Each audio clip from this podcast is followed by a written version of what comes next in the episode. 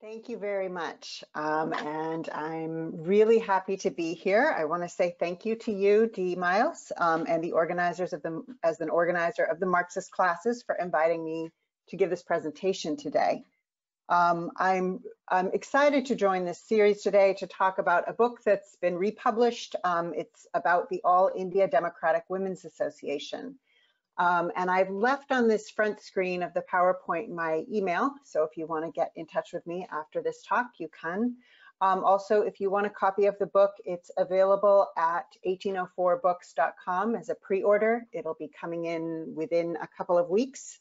Um, and um, so you can get it there. It's published with Leftward Books in New Delhi, India, but they, they are sending a shipment now. So I thought what I'd do to start um, is, is just give a short note on how I came to doing this work, how I came to write this book. So in 1991, I moved to India as a graduate student in the middle of my course of study.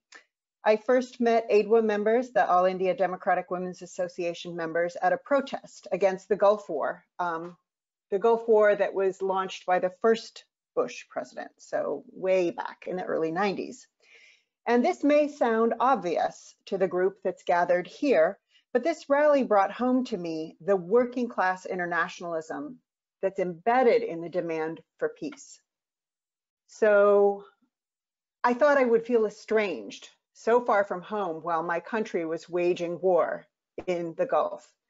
What I found was a community. Again, it sounds obvious, um, the second realization at that rally, as I met these organizers um, from the All India Democratic Women's Association, was that the demand for peace is not just a demand for peace in this context, it's a demand for the end of imperialism. So again, those might sound like obvious revelations, but to me, they were new in 1991. So from that moment forward, I began working with um, All India Democratic Women's Association members in New Delhi. I worked on their neighborhood campaigns against domestic violence, which were very different from the ways that we organize against domestic violence in this country. They were community-wide. They involved unions. They involved um, other kinds of organizations alongside the women's organization to demand the end of violence within familial um, locations. I then returned to the United States a year later, determined to find our communist movement. At Brown University, which is where I was getting my, um, working on my PhD, I joined the Young Communist League. I learned um, from the Communist Party members in Rhode Island, such as Margaret Kahn, and I recently found an interview I did with her in 1993, who was born in, Margaret Kahn um, was born in 1904. Margaret joined the party, she told me, in the early 1920s, so just after it, it, it formed in the United States. As soon, she said, as soon as she could find a party member. In the mid 1990s, I joined the Communist Party and I have never left it. Since that first meeting of AIDWA members, for the next 25 years, I returned to India to live at least once, if not twice, every year for an extended period, either six weeks or three months, sometimes one year, as much as I could. In 1995, the year of the UN Conference on Women, which was held in Beijing, I began to work on this book through interviews, participant observation, and solidarity organizing. Before that, for those four years, I was coming to India and working alongside um, um, the All India Democratic Women's Association. Um, I hadn't thought of writing a book. It wasn't what my PhD was on. And um, it was only in 1995 that I realized the lessons I was learning in India needed to be told. They're lessons that, that are internationalist, that are anti-imperialist, that are deeply anti-patriarchal. So now in the book was first published in 2013, and I asked the question of how AI, AIDWA built its membership during the onslaught of neoliberal economic and public policies. So 1991 really was the start of neoliberalism as we know it um, in India. And it continued until this day. Um, and my research was over 15 years, from 1991, basically at that first anti-Gulf War rally, um, until 2006. And the question I asked was, during this period as resources got smaller and smaller, as jobs became fewer and fewer and more tenuous, more unavailable, um, as people became closer and closer to the edge of survival, what happened as well was the rise of anti-Dalit, um, oppressed caste violence, and anti-Muslim communal violence. So all of this was happening during these years. And my question was, why was this organization growing? Why was it moving from 1.2 million members in 1991 to 10 million members in 2006? What were they doing in the face of this incredible hardship? So now in 2021, these questions are just as pressing, just as central to our internationalist, anti-imperialist, working class women's movement. I want to thank first Sudhanva Deshpande and Vijay Prashad at Leftward Books for republishing this book. Um, it's a book about the extraordinary work by ordinary women who give the All India Democratic Women's Association its centrality to imagining a world without violence, a world that values all people and centers the struggles and leadership by working class people, rural and urban, Dalit and lower caste women, Muslim, Christian, Sikh, and Hindu women. As a mass-based political organization of women, it seeks to dismantle caste hierarchies, religious bigotry, patriarchal violence, and class exploitation. And this book attempts to tell their story. And lastly, I want to thank uh, Leon Fulihan of 1804 Books for, for, for going all out and making sure that there are copies to be soon available. All right.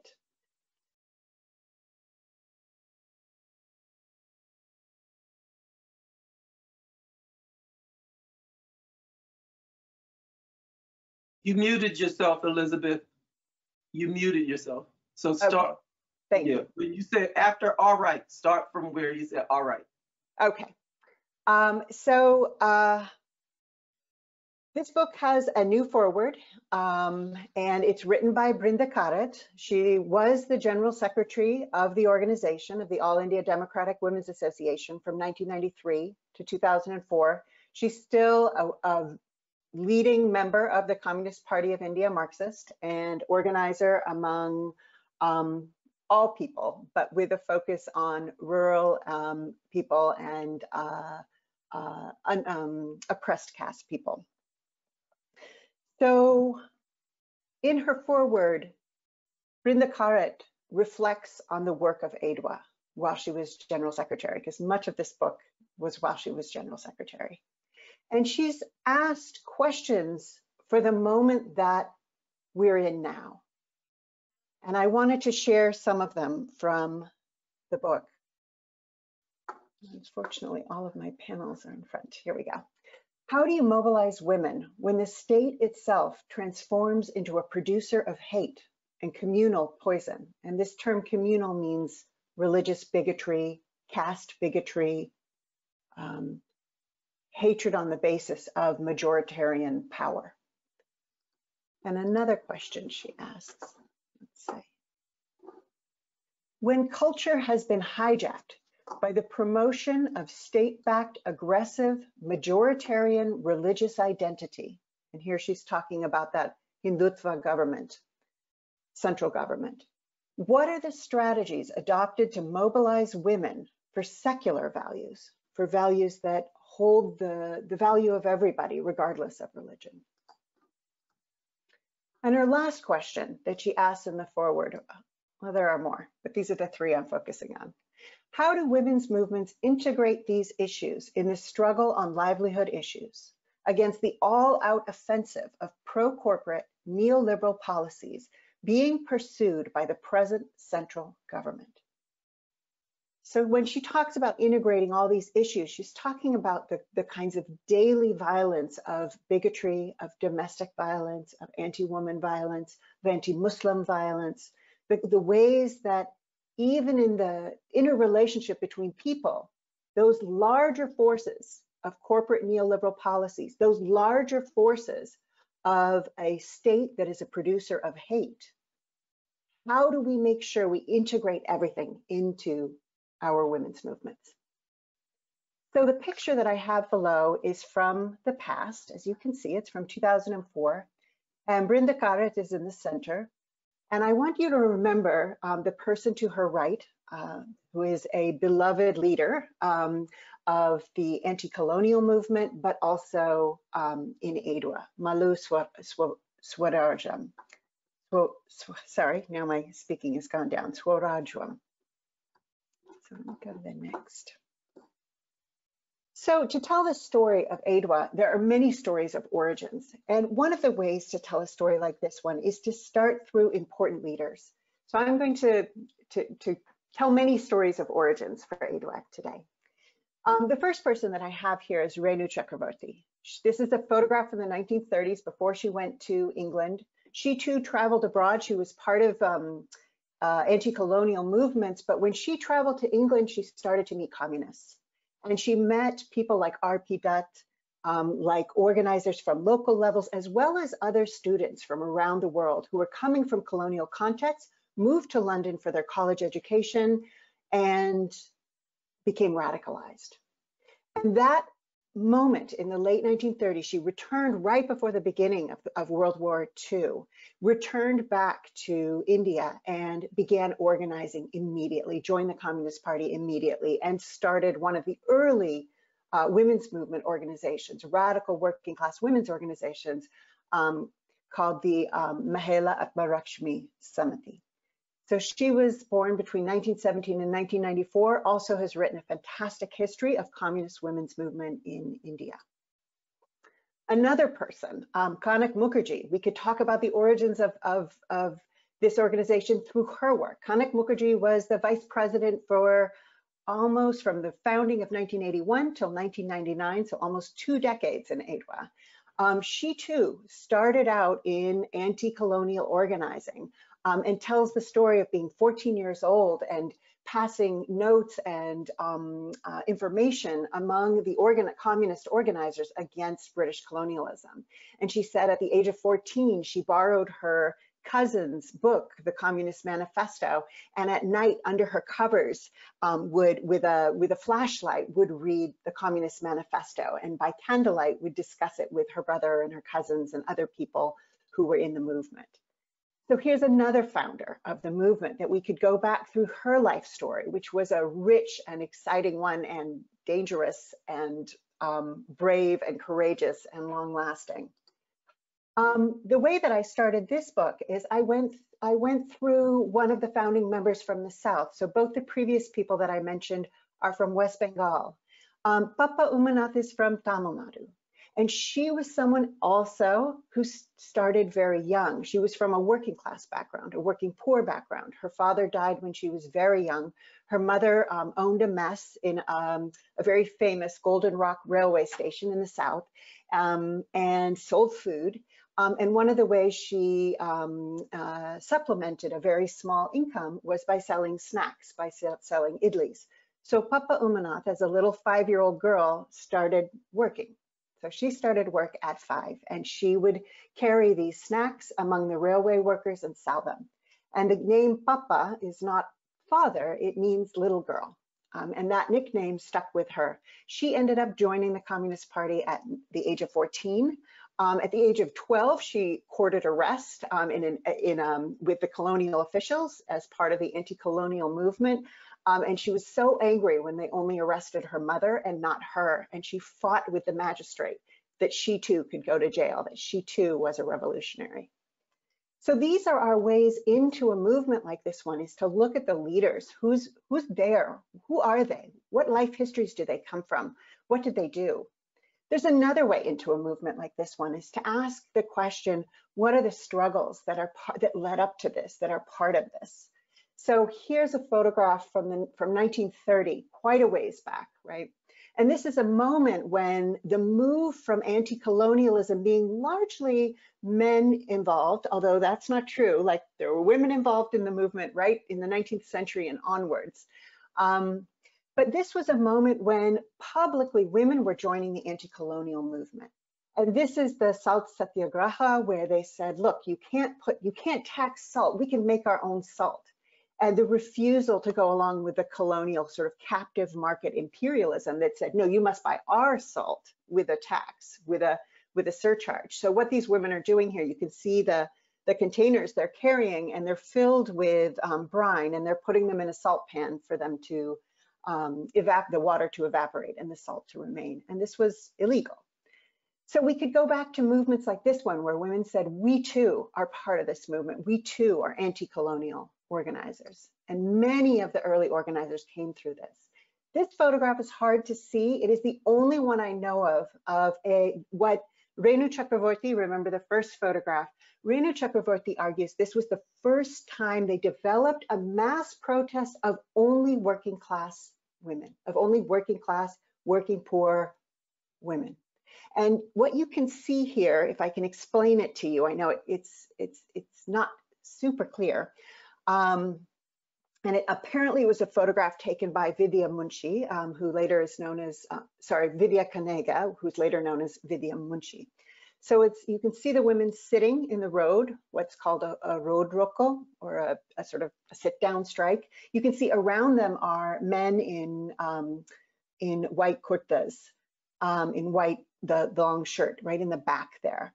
Um, but this protest in 1944 was an anti-colonial protest. It was also an anti-famine protest. It was also demand for the state to have basic food available during a famine, during the loss of crops of 1943 and um, 19, 1942 and 1943 into 1944. So this is um, uh, not the clearest photograph, but this is a very, very important movement to building a working class women's movement in India. The last photograph here, um, this is why I asked you to look for Swarajyam uh, in the last, uh, from the previous photograph. Um, you can see the woman closest to us in the photograph, the woman holding the rifle on the left of this photograph, this is her in the period of the Telangana people's struggle from 1946 to 1951. So what you can see in these dates here is that Indian independence did not stop the anti-imperialist movement. So gaining independence in 1947, so you had 1946 and 1947, Indian independence came, this struggle continued. It was a struggle against um, the feudal uh, princely state of the Nizam of Hyderabad in Telangana. Uh, the, and the, the struggle was an armed struggle, and it included um, rural, um, agricultural, peasant uh, women and men. So we could understand the All India Democratic Women's Association of today through these historical roots, whether it's through the women through the struggles they were part of, through the people that they organized, through the kinds of issues that they took up, how they developed their struggles, the ways that they pushed leadership, not simply on the people who went to London to get the education and got radicalized there, but leadership from the very people at the on the heel of injustice, on the heel of class exploitation to take leadership from, from, from exactly the people most exploited, most oppressed. So there's another origin, and that's the origin of the Communist Party. And partly in the, the title of this talk of strategies of organizing, I think it's important to recognize, and I think in the scholarship, in, in the world that I live in most of the time, this is the piece we hide. We hide the relationship to the communist movement, the international communist movement, but also national communist movements.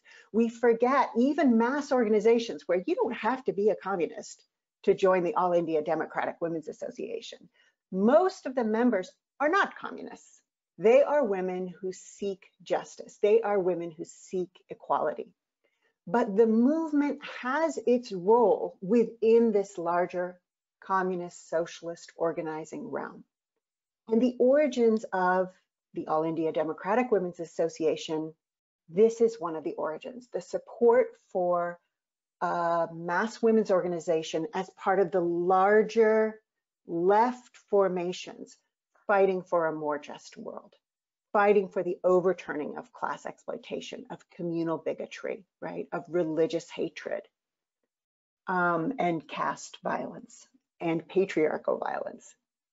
So as we tell these stories, as we think about an organization like this one, as we think about not just the organization within India, but also as an international force, as a force that has an international horizon, this is another story of origins. And one of the questions within this part of origins is how do you build movements? Oh, sorry, one more photograph. Um, here's a more recent one. This is probably you are following this story. It is a powerful, um, disturbing, enraging story, um, and yet also very heartening. Um, the Farmer Solidarity Protest, there are three bills in particular that are seeking to further disenfranchise farmers around the country. And as probably you know, or I'll say it anyway, many, if not most, of um, the farmers in India are women who are doing the work, they're women. So when we talk about farmers, um, you know, and that kind of hackneyed vision of the straw hat um, or corncob pipe, um, what we're talking about in India is a, a largely female workforce.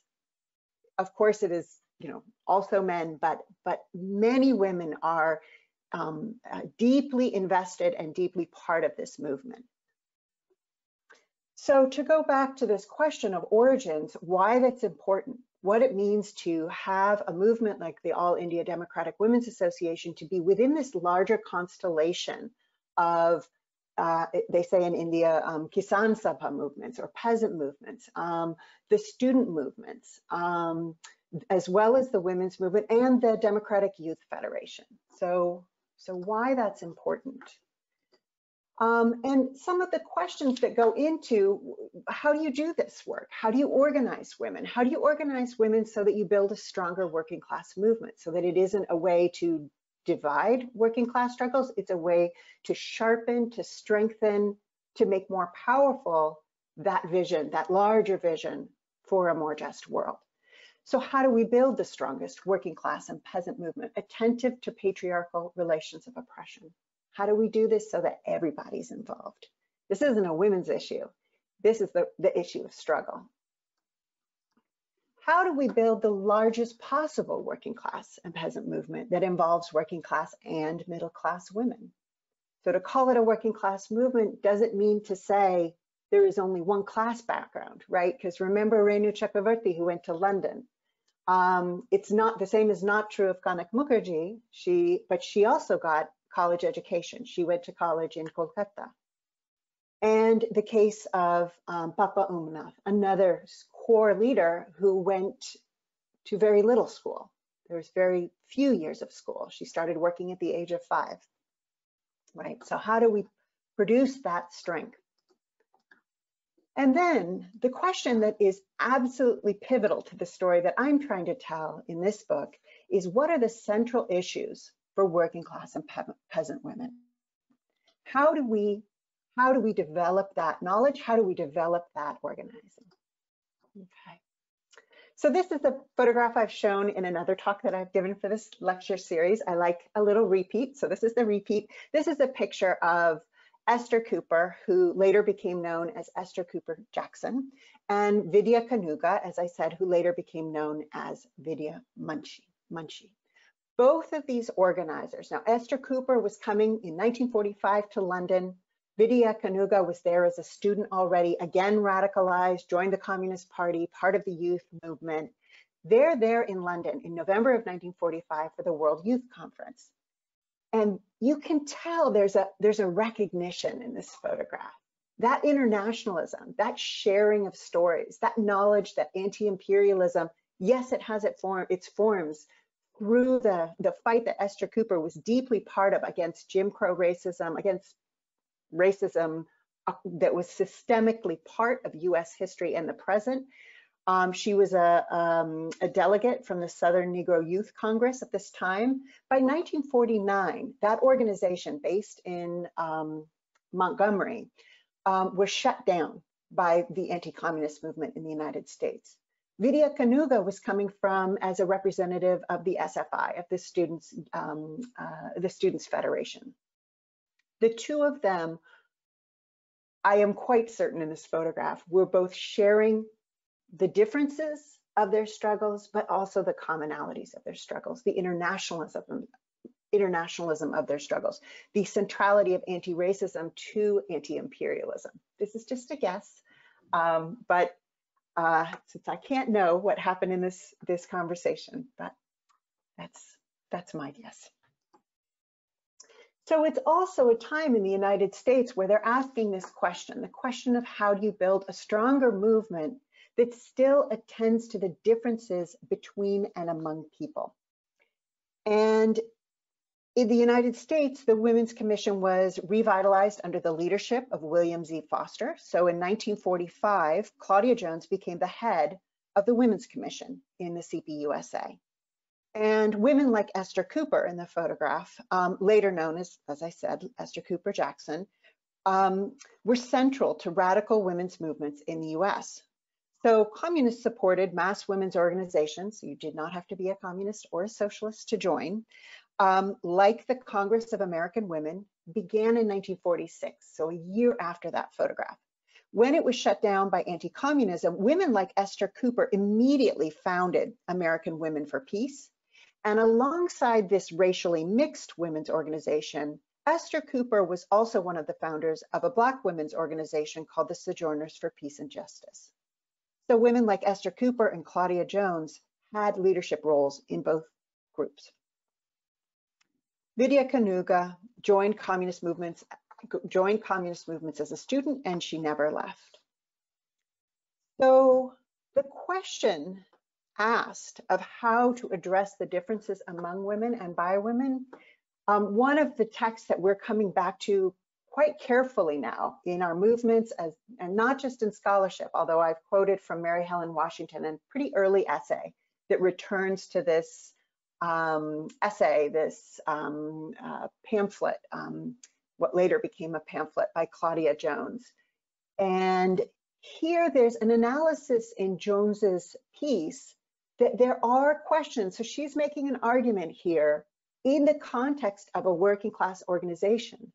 The question of racism is prior to and not equal to the question of sexism or the woman's question she doesn't, and this is Mary Helen Washington making this argument, she doesn't subordinate women. She insists that the Black working class woman must be at the center of left theorizing because she embodies the three most important elements of the left, the woman, the Negro, and the worker.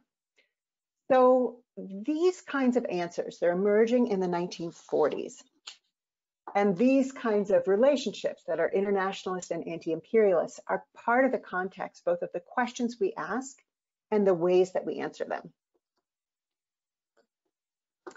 In the case of the All India Democratic Women's Association, its earliest national organization, there were many regional organizations, but the earliest national one was the National Federation for Indian Women, which was started in 1954, again at the instigation of a internationalist um, gathering run by the Women's International Democratic Federation. So they started after the Copenhagen Conference of 1953 that pulled anti-imperialist, internationalist, pro-socialist women from around the world. After that conference, the National Federation of Indian Women started. And the due to um, conflict within the Communist Party movement, um, the, uh, the Communist Party, there were two parties after 1967. Um, and for a long time within the National Federation of Indian Women, regardless of whether or not someone was a member of CPI or CPIM, so Communist Party of India or Communist Party of India Marxist, they organized together in the NFIW. Um, that started to change in the 1970s around the time of emergency, which was the suppression of civil civil liberties by Indira Gandhi's government. Um, and out of that difference of that kind of difference of analysis during the emergency period, the All India Democratic Women's Association emerged in 1981. Now, what I want to show you in this photograph, you'll notice in the upper left-hand corner is NFIW, so you can hear those older roots.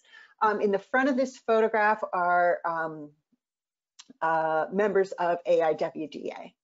So that coalition still, it, it never, it never died. It, it was never lost. Um, and consistently when the fight comes to on any of the key issues, these two organizations work hand in hand together. Um, so these are protests around the Nirbhaya rape case, which some of you may have heard of in 2013, 12 and 13, um, when pe people across the country um, took to the streets. I was here during this period, um, or right after, maybe a week after um, the case, uh, and but the organizing continued. So the Mass Women's Organization, and the All India Democratic Women's Association, it's also asked the question of differences within its movement over the years. And as I mentioned before, it began in 1981 with 590,000 members across India. In 2006, it grew to 10 million members. So how did they address the complexity of the Indian polity? How do you address the complexity of, of people's struggles? I'm going to look at two methods briefly, pretty briefly. One is the activist research methods for organizing a mass-based working class women's movement. So they use activist research methods as a way to develop, um, in the US often it's called clubs, but in this case it's, it's um, uh, called, no, I've suddenly forgotten, we'll call them clubs, um, to develop clubs around the country. And they'll start in, in an area and just knock on doors and use activist research as a way to find out what are the issues of working class, rural and urban and, and small town women. And the second um, is a it's both theoretical and an organizing method to build um, a mass-based women's movement with transformative ends. And that uh, that term intersectoral, I'll explain a little bit. Um, so first to understand intersectoral, um, it's worth knowing what sectoral analysis of organizing is. So the, the, the All India Democratic Women's Association develops an analysis of working class women's lives by sectors, by those, those um, the most um, acutely um, disenfranchised sectors. So first is religion um, and the issue of religious bigotry, of communalism against Muslim women, against Christian women, against Sikh women, and women from other minority religions. To give it the time to say, to ask within this sector, what is going on for working class women? In caste, with a focus on Dalit or oppressed caste, as well as lower caste women, and also indigenous women, what are called Adivasi women. So these questions of caste and indigeneity are central to the sectors of organizing, of asking what's happening around this question of discrimination. The third sector that AIDWA organizes through is rural women and asking the question of what are rural women's lives? Why has, and embedded in here is that rise of communalism, why are rural women, rural Hindu women, taking on an oppressive relationship to Muslim women. And so they ask this question through asking, what are their lives? What's happening in their lives? And the last sector is the question of informal or casual economy. And how are women surviving given that formal sector of economy is such a small sliver of the working people of the country, and it's an even smaller sliver of working women. So these four sectors, they, the AIDWA has developed an analysis through activist research to ask specific questions are, what are, rather than assuming they know what the issues are, finding out through activist research, what are those issues? So I'll take a small piece from the book, um, which was um, around uh, the organizing in the southern state of Tamil Nadu. And they organized against caste violence in part because of these upsurges of spectacle violence, of, of horrific violence, of burning whole Dalit communities down and, and murdering everyone in the town. These, these intensification, which came with alongside, it had a longer history into the 50s and 60s, but intensified in the 80s and 90s. And rather than saying they knew the answer, they did the research. And what they found out as they were addressing this issue for Dalit women is that there were specific, uh, what they call untouch untouchability practices that still existed, that people sort of told themselves, oh, we don't do that anymore. That kind of, that kind of violence doesn't happen, discrimination doesn't happen anymore. So what they discovered and what they wrote to the Women's Commission in 2003, that there was still a ban on cycling, not permitting Dalits to stand in the queue, in the, in the line, with others in ration shops or in the tea stalls, the usage of two glasses system in tea shops, which is one glass for Dalits and one glass for upper castes, not allowing Dalits to draw water from the common pond, a ban on Dalits wearing chappals, wearing shoes, a refusal to, pro to provide chairs to Dalit panchayat presidents. So the panchayat is like the um, uh, town council. The refusing to allow Dalits to sit in a chair. 2003, because they'd done the activist research, because they'd gone door to door and talked to hundreds, if not thousands of people, because they've done that work, they could go to the Women's Commission and say, these are still the issues that are affecting Dalit women's lives. These are still our issues. Because you're upper caste, because you're living in the cities, because these aren't your friends, you may sit in your Women's Commission and think we're all done with that now.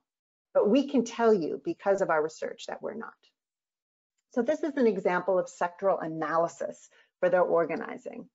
So what did it mean to say intersectoral organizing? And here's where Brinda Karat was really helpful to me because I was watching this happen as I was spending time in India and I and I couldn't I couldn't put my finger on it. So in an interview in 2004, I kept pressing and pressing on things I was seeing and she articulated it for me like this.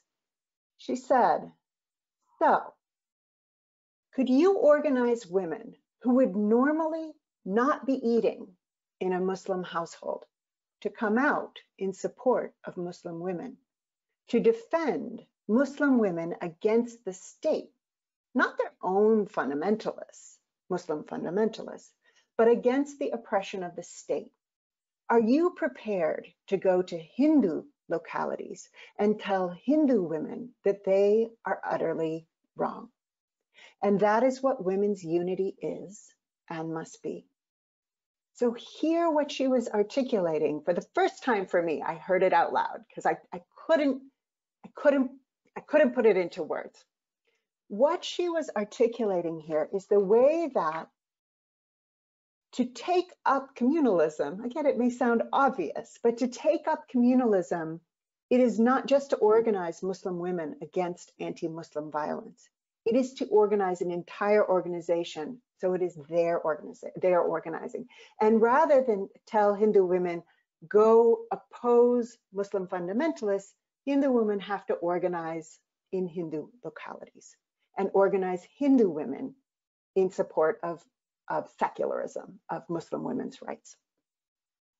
So this method, this notion of unity that rather than papering over differences or finding common issues, let's say a rise in the cost of food or um, uh, a, a, a, demand against um, domestic violence, we could call these common women's issues. What Brinda Karat was organizing against was this uh, rise of communalism, rise of anti-Dalit violence, and saying that actually we had to, that the movement had to take it into account, had to make it part of their organizing um, and part of what it meant to be part of AIDWA. Um, okay.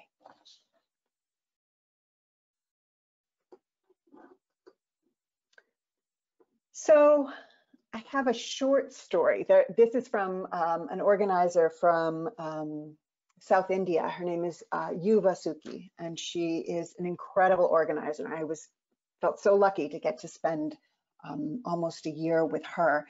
And one of the ways that I, I raised this question, it was a little bit later, I raised this question with her, I guess it was 2005 or six, with um, Vasuki. And I said, you know, this is what Brinda Karat's been saying about your organizing. I'm seeing it here in Tamil Nadu as well. And she said, absolutely. She said it, it's become a question of who is the we. She said, I fought over the last 10 years. There were, you know, various other techniques she was using to dismantle um, the kind of prejudice within the organization. But she said around Dalit women's issues, our own cadre, our own members of AIDWA were using the term they. Well, Dalit women, they need to gain justice against anti-Dalit violence, let's say. And what she said again and again is, no, the question is we. It is our problem. What we need is the end to anti-Dalit violence as our problem. We share this problem. It is not somebody else's problem. And that was another way I heard um, an organizer articulate this intersectoral organizing so that we look, the, the organization looked at the ways that movements cross and how to build a unity that doesn't erase difference, but puts it at its very center. So this is a photograph of, um, again, much more recent because I, I wanted to, since the book's re-coming out, although I have been not there and I have been here, um, there's a lot of organizing that's happening right now where women are right at the at the forefront. One of them is the farmers protest site, and this is a memorial in um, Shah Jahanpur in Rajasthan um, that was made with all of these containers, um, these clay containers, which can be used for carrying water, for storing rice, um, for for holding things safely, um, keeping it dry. And this container is a memorial of um, of all the people who are um, who lost their lives in the movement. So I'm going to come back one more time to intersectoral organizing. Um, again, it's a little text heavy, um, but another facet of this, I think you'll hear an echo um, of Claudia Jones's work, who talked about triple oppression, right? Um, so here is, again, Brinda Karat, talking about um, organizing among Dalits on the left. The slogan of class unity will have more meaning for a Dalit worker if working class and agrarian class organizations and movements mobilize all workers against a specific oppression and exploitation that a worker faces as a Dalit. So you can hear that we in there. It is often taken mechanically that the common bonds of class exploitation will lead automatically to the unity of all the workers without necessarily addressing the specific issues of Dalit workers and the poor as Dalit members of the working class. There is a social differentiation among workers created by the caste system. The double burden that Dalit workers face and in the case of the women Dalit workers, the triple burden as a result of caste and gender discriminations and class exploitation has to be recognized and addressed. And what you can hear in 2016, so um, Brinda Karat was doing much more organizing within the Communist Party at this time, um, had moved out of that general secretary position, still linked to AIDWA, but but but organizing in different in different areas. Um, brought the lesson from AIDWA into the larger Marxist movement, communist movement.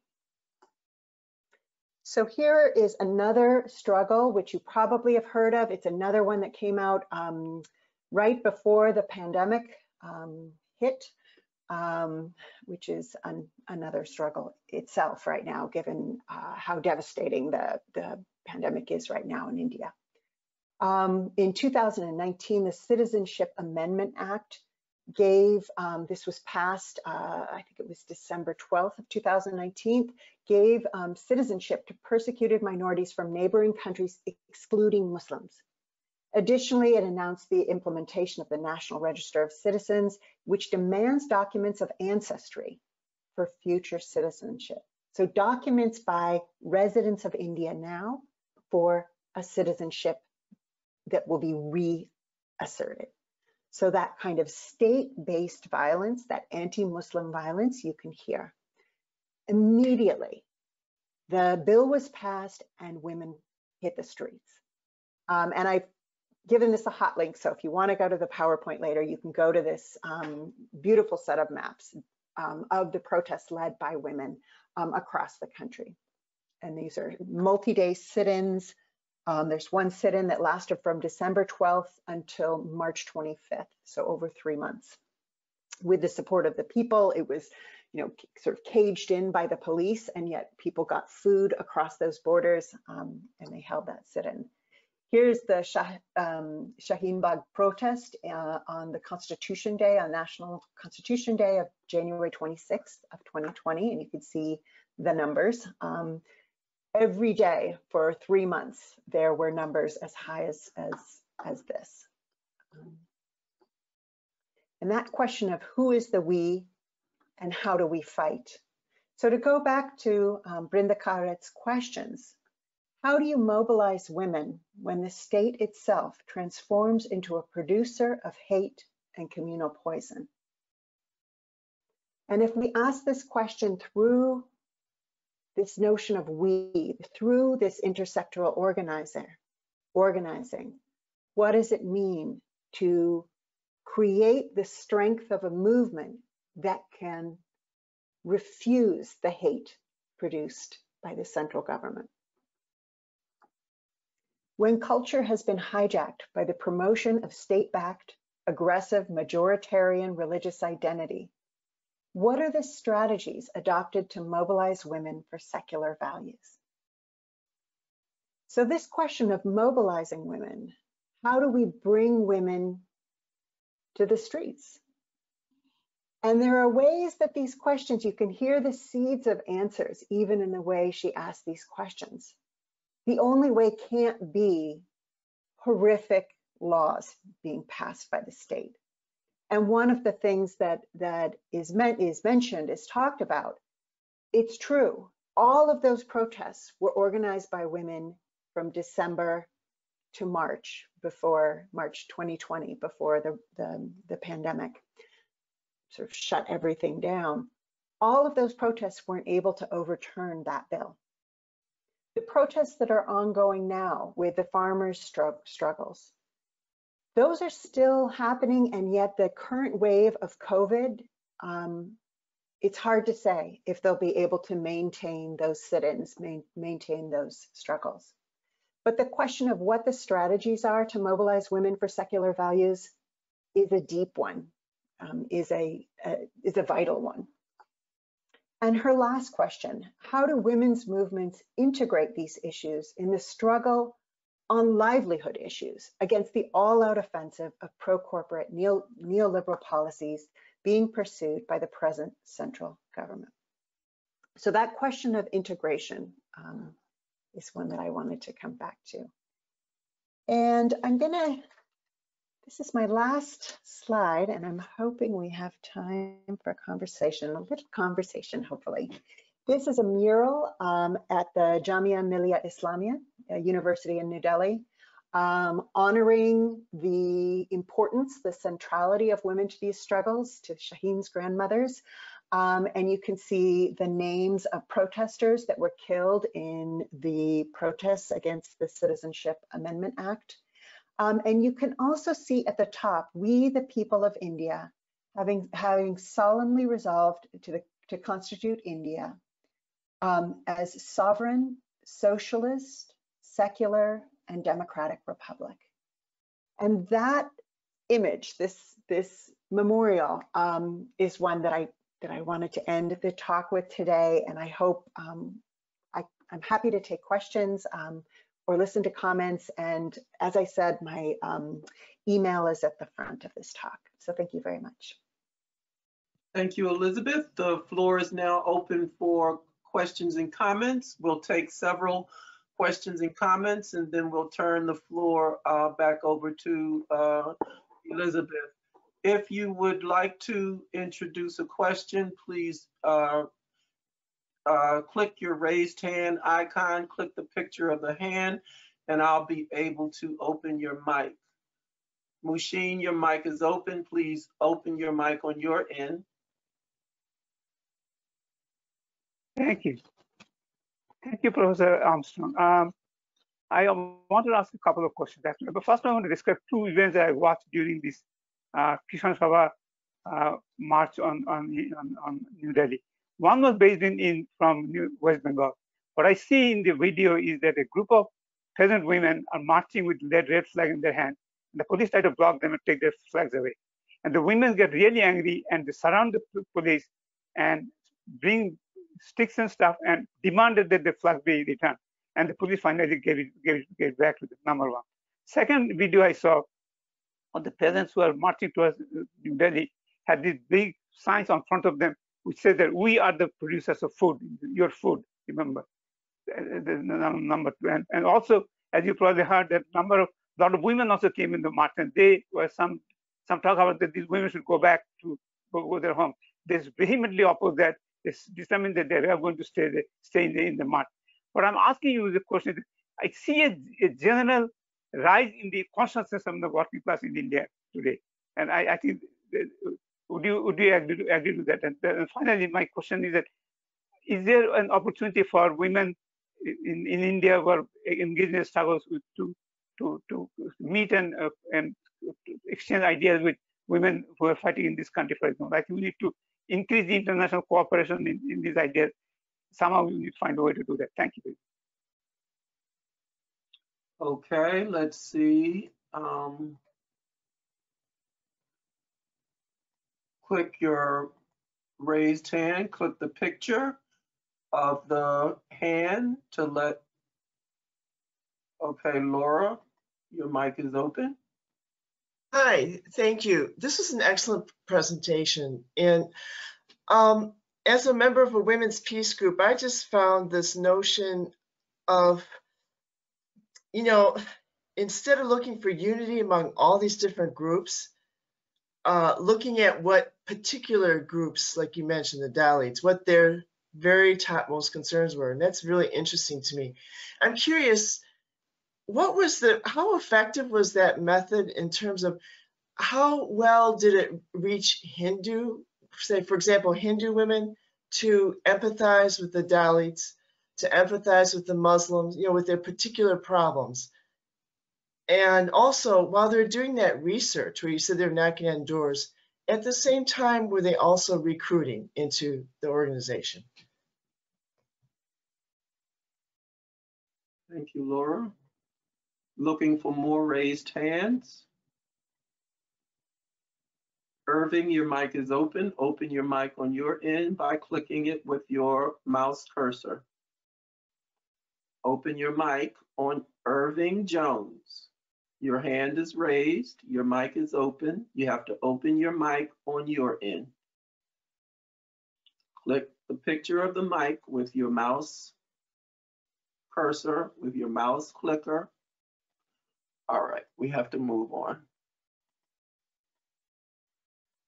Looking for raised hands. We will not be able to read questions, so please, if you have a question, please click the picture of the hand so that we can um, open your mic. So Elisabeth, do you want to? Okay, here's another. Larry, your mic is open.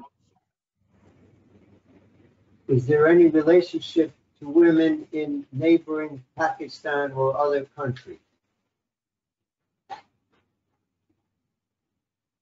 Okay, thank you.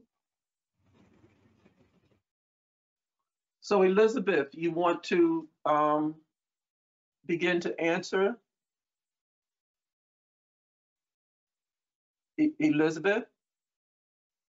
Can you hear me?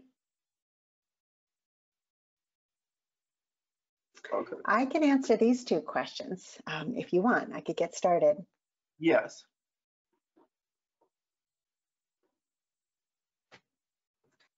Yeah,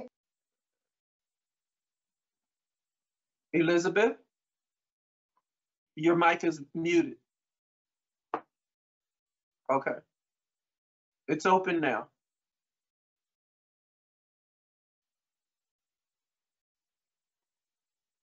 Are you waiting for more questions or what? What? Okay, here's another. Um, just hold on. Okay, you're muted, Elisabeth. I don't know what's happening. You're you're muted. We can't hear you. Okay. It's very poor in women's movements in Okay, you're, you're, Oh, um, I have very bad Wi-Fi, so I'm, I'm, Oh. I think something's happened to my Wi-Fi. Can you hear me now? yes, yes. Okay. Okay, So I think Larry asked if there's a relationship between AIDWA and,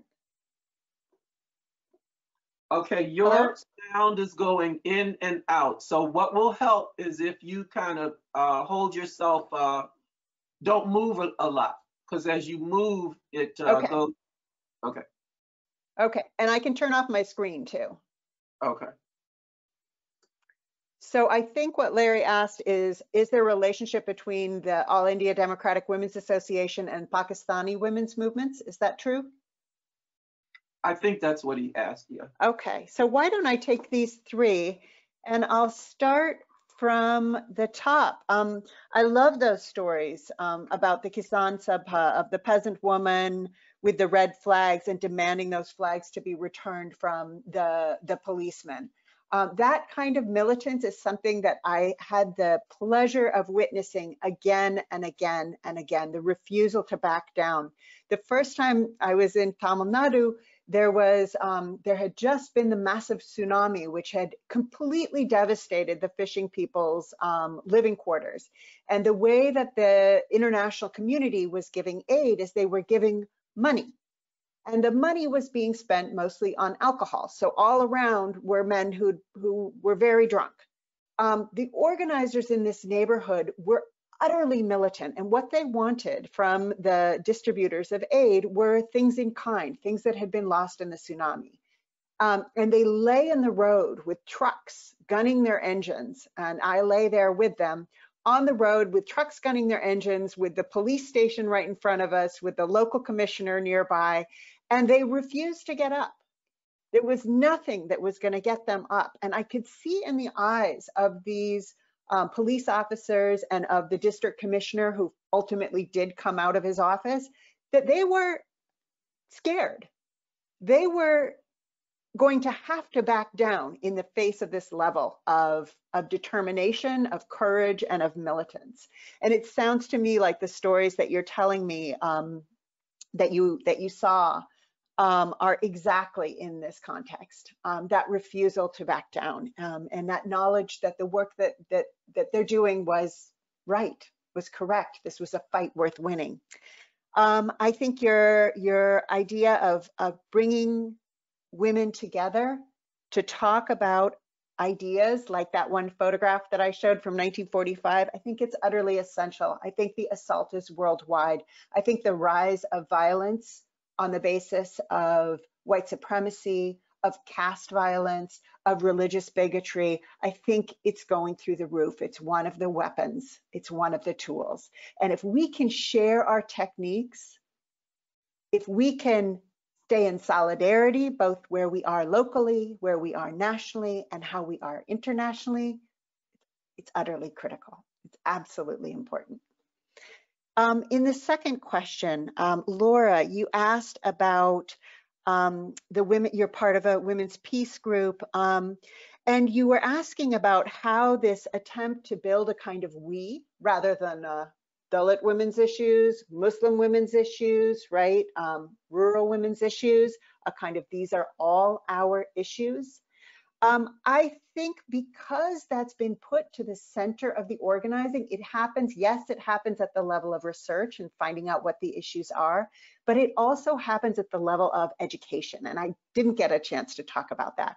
But AIDWA has this incredible educational model that develops the ethics, develops the, um, the modes of organizing, but the methods of organizing, but also the, the cultures of organizing like to produce that we, to produce that R goes beyond empathy. It says that issue is my issue. That community is my community. And that is not a simplistic thing. That is not a simple sort of um, appropriation of somebody else's life. It is to say, where is the cutting edge of this fight for me uh, in the case of a Hindu woman? Well, the cutting edge of the fight for a Hindu woman is within her own Hindu-based community. And that's a difficult fight to have. That's a difficult struggle to be part of. And I met a lot of these women, um, particularly when I was in Haryana, in the rural area where the farmers movement is fierce right now. And I think of them as I read about the struggles and watch the videos of the struggles because many of them were middle class women. Some of them were quite enfranchised because of their willingness to take on their own communities that were upper caste or take on their own communities because they were Hindu and, and, and sort of uh, reproducing this kind of violence. They had, in some ways, severed or uh, maybe cracked their relationships with their own communities, but not always.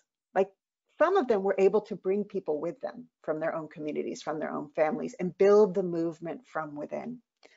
And I think the other question, yes, with research, it did become recruiting. It didn't start as recruiting. So yes, you knock on doors as long as you come back. I mean, I think of Margaret Kahn with her newspaper. She had a newspaper route in Providence and she would go every week. And the weeks that she wasn't feeling well, I think she was 89 in 1993, the week she wasn't feeling well, she'd make sure to call up one of us YCLers. So we went to her paper routes. She made sure every week the PWW got to the people. And she used the paper route in a way that I saw activist research developing so that you start meeting people, you start having a conversation, you start listening. And out of that relationship of listening, you develop campaigns, you develop um, uh, units, and you develop membership. So, and Larry, your question of relationship between India and Pakistan, yes, all India Democratic Women's Association, their relationship to the left Pakistani women's movement is really quite exceptional. And the place where they found the most traction and the most connection, yes, some of the seeking to gain peace in the region, but the other part was around um, women's rights bills. And they have been sharing Kirti Singh, who has written many of the bills that are the, the shining lights, the sort of the winds of the movement who's part, of Kirti Singh is part of AIDWA, she's worked with those legal organizations in Pakistan to make sure that the bills are, um, they're, they're, sharing their techniques um, with each other as they're seeking to pass these bills that give women um, uh, stronger rights in the law. Elisabeth, do you want to take a couple more questions or? Um, well, uh, let's see where we, I could take two more and then we could call it a night because I know it's getting late for people. Okay. Vivian, opening your mic. Your mic is open, Vivian. Hi. Uh, you, you can hear me? Yeah. Yes. Okay. The Um, van, I'm sorry, the van. Yeah. Yeah. Um, I, I'm, I was very impressed with um, the kind of just sort of radical survival um, of these resistance movements. I had a kind of question in terms of how we draw lessons is, or uh, how we kind of reckon with the failure of sectorialism in the US youth movement, particularly the militant movement, um, and how uh, sort of revolution is pitted against resistance. Um, especially in the wake of these questions, um, so strongly linked with um, like the rural India's movement, where do we draw our lessons? Is it like in the Adivasi movement of of this, you know, very staunch radical survival, which um, which pairs itself with these, I don't want to say broad-based alliances, but you know, very firmly as a center in, in, in India's struggle movement. But how do we get away from our sort of failures of intersectoralism? How do we build that intersectoralism that has been so successful with you? Thank you. Okay. Okay, one more question.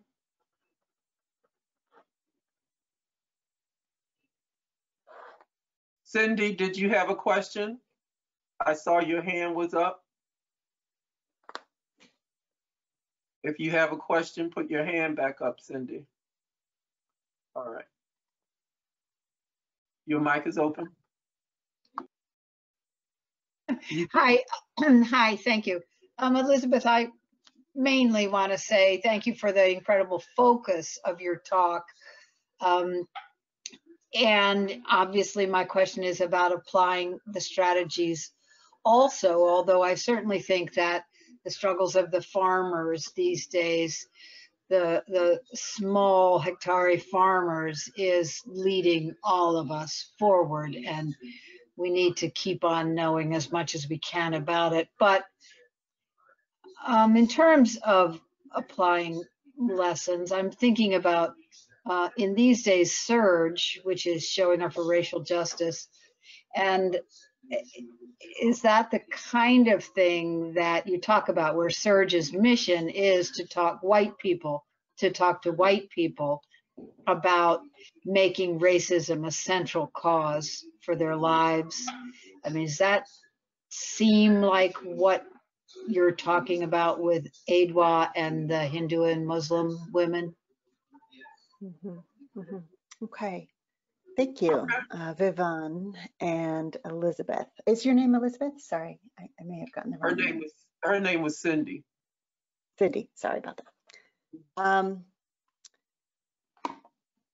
yeah, these are both good questions. Um, so Vivan, your question is um, about about the location in the U.S. and the failure of secularism in the U.S. So the rise also in the U.S. of a Christian uh, majoritarian fundamentalism, um, and I I it, it is what I'm thinking about. It is what I'm thinking about as I as I was doing the work for this book, as I think about the moment we're in in the United States right now. Um, absolutely. So what do we do? How do we organize? Who do we go to? Um, I think there are absolutely differences. You're asking the question of Adivasi radical survival, so the way of producing almost autonomous zones or means of survival um, where one is. Um, I, I, think that's something we're in a different way we're seeing to a certain degree. Um, but where our failure is might be connected to Cindy's question. I think the larger question of AIDWA and that the reason why I ended with that last part of, of origins is that what is the larger movement? Let's say an organization that SURJ is part of. Is SURJ the only thing that they're doing? Or is it part of a larger movement with this with this deeper vision for a world that we want to see? Is it to talk to white people to dismantle racism towards what? Um, in, in the context of a larger working class movement, that question is easier to answer. And I think in relation to both of your questions, Vivan and Cindy, is that question of what is the larger movement that we're building here? What is that larger constellation so that we can be doing, maybe it's, we can't do everything, right? Maybe it's, maybe it's in specific movements, but it's part of this larger whole, part of this larger left and vision for a different world. So that I could answer your questions for a lot longer, but I know people probably have a lot to do. Um, I am happy to get emails. Um, I may be a little bit slow to respond, but I wanted to make sure to keep that there. And I want to thank um, Dee again for organizing this talk. I really appreciate it. Well, we thank you, Elisabeth, and we thank everyone for participating tonight. Uh, please, uh, those who registered will receive a copy of the recording uh, tomorrow uh, sent through the system. That's why we encourage everyone to register uh, so that you can receive the, the recording. Uh, so thank you everyone for attending tonight. Thank you, Elisabeth, and we hope to see everyone uh, at our next activity and you're encouraged to invite a friend. Thank you for participating again and good night. Good night, Elisabeth. Thank you. Good night. Bye. Bye.